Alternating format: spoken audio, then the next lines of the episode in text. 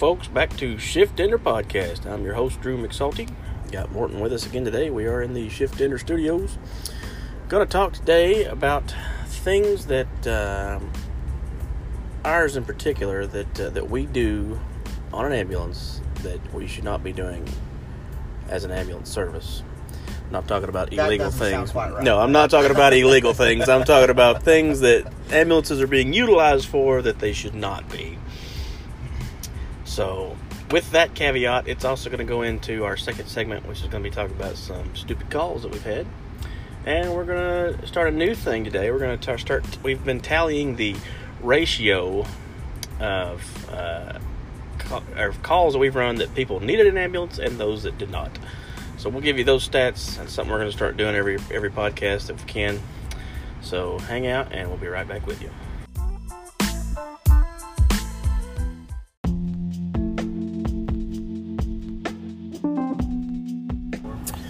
All right, folks. So things that we do as an ambulance service that we should not be doing. Now, I'm not talking about like going to watch a movie or parking in front of a strip club or something. I'm talking about things that you're dispatched on that are just plain out wastes of an ambulance's time. And kind of to, to give a background on this, years and years ago, when Morton and I got into this business, people called ambulances because they were dying, you know, or severely injured, you know, could not ambulate. And as all of you know, it has morphed into something completely different now. It's it's it is like the the the Uber with the lights and sirens on it. Plus, you know, you there, there's so many other things that we do besides just tote people around. Like for instance, you know, we we do these mental evals. Well, first off, I'm not evaling mental patients. I'm transporting mental patients. Yeah. I have no training in evaluating your mental state. I, it's, it's not in the curriculum whatsoever. if I had training, you know, for bipolar and all that, it's it's still not something that needs or requires an ambulance. This is it is it is absolutely ridiculous. We do these day in and day out. I'm talking about probably 15 or 20 of them a day It, eh, with the, the volume that we've got down here.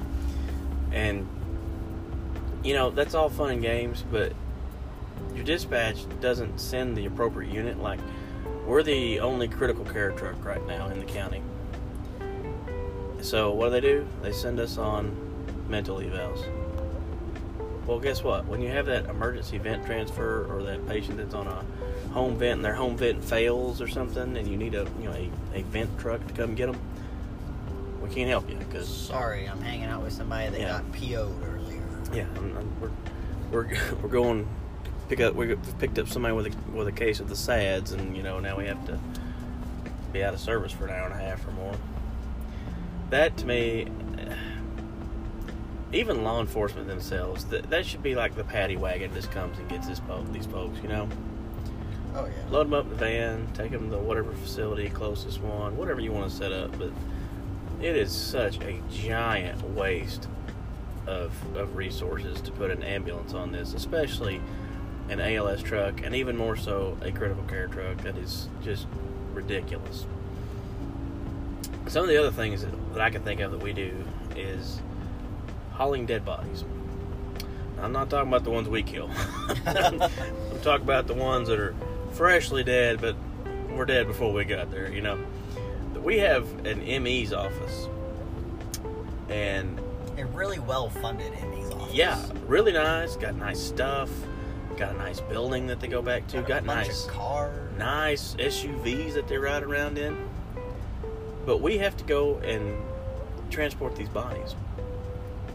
It makes no sense at all. And they'll they'll put ALS or critical care trucks on this stuff too. They don't care. Many a time. And you've got this ME's office that's, that's obviously well funded. Buy them a van. Get them a power cot. Load. How hard is that? You know, you need some help loading. Have the fire department come out, or the three cops that are standing around could help you. Doesn't take a whole lot of training to move a body into a bag and zip it up.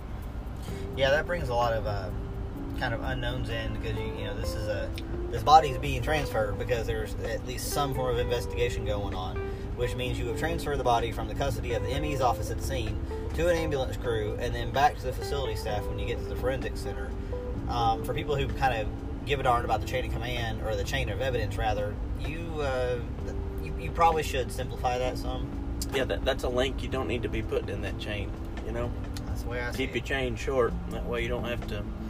When some prosecutor is trying to destroy your, or some defense attorney, excuse me, is trying to destroy your evidence, that's one section of it you can leave out of it. Yeah, yeah, that can be picked apart for sure. I just don't understand why in the world you would utilize ambulances for that. It makes no sense whatsoever, in, especially in an area that has this kind of services set up and is well funded for it. Mm-hmm. There's just no reason for it.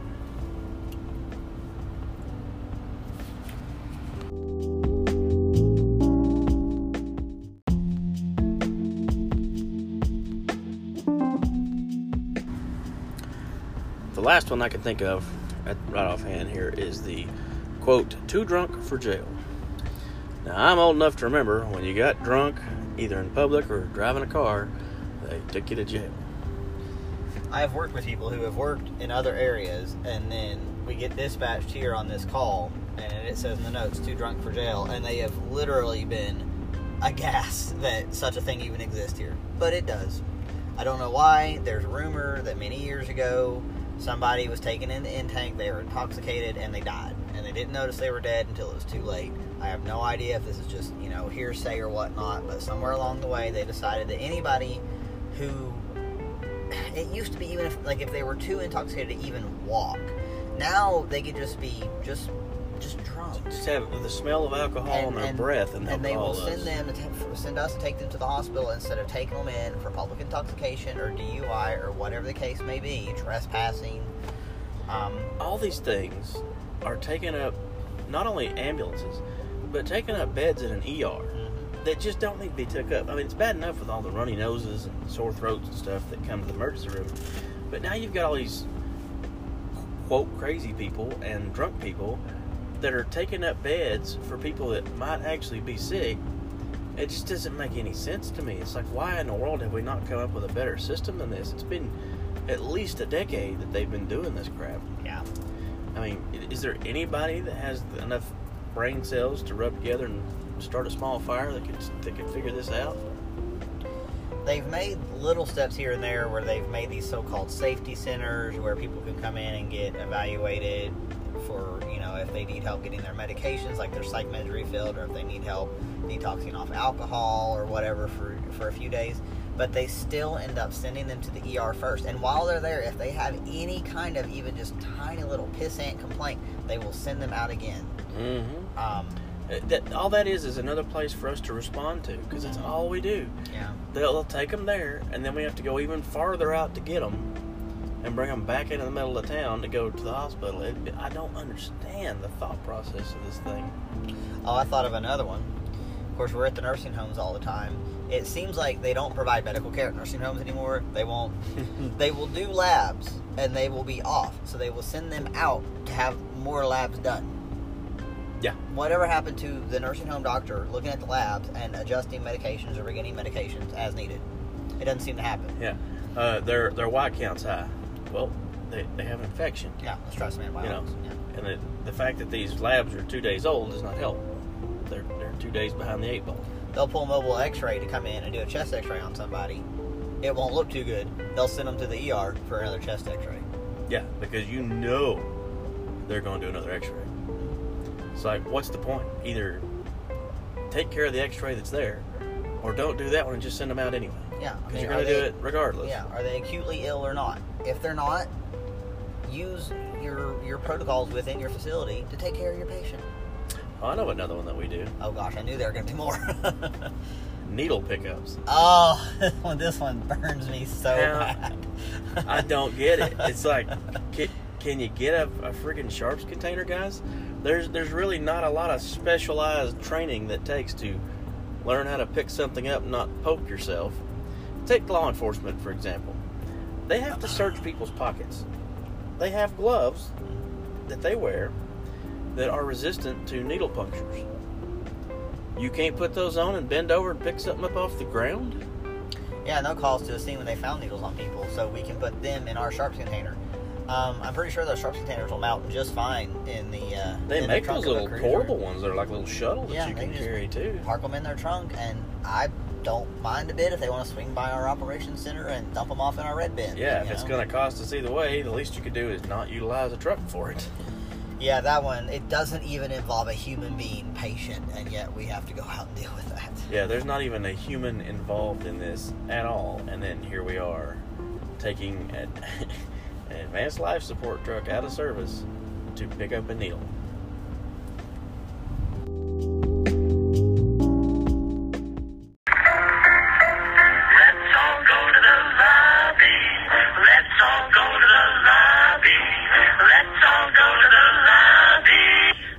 Like everyone else. Just a quick shout out I want to give out to Kevin's podcast show. Uh, Kevin does uh, political commentary that is funny, it's a libertarian point of view. Uh, always some good stuff. Uh, also, check out Derek's Heretics. If you like anything that's like paranormal or alien or ghost kind of stuff, it's it's pretty cool. Uh, Heretics and Kevin's podcast show are both both available blah, on our, Ar- Arbor Anchor. I'm having a stroke. Anchor Podcast everywhere the Anchor Podcast distributes to Google Play, iTunes, the whole deal. You can check us out on Podcoin. Uh, there's also Bullhorn. That's a new one that we found here recently. So give those guys a, a like, a review. Uh, tell your friends about them. It's good stuff. You make them famous, they'll make you famous. Start your own podcast. Be good times.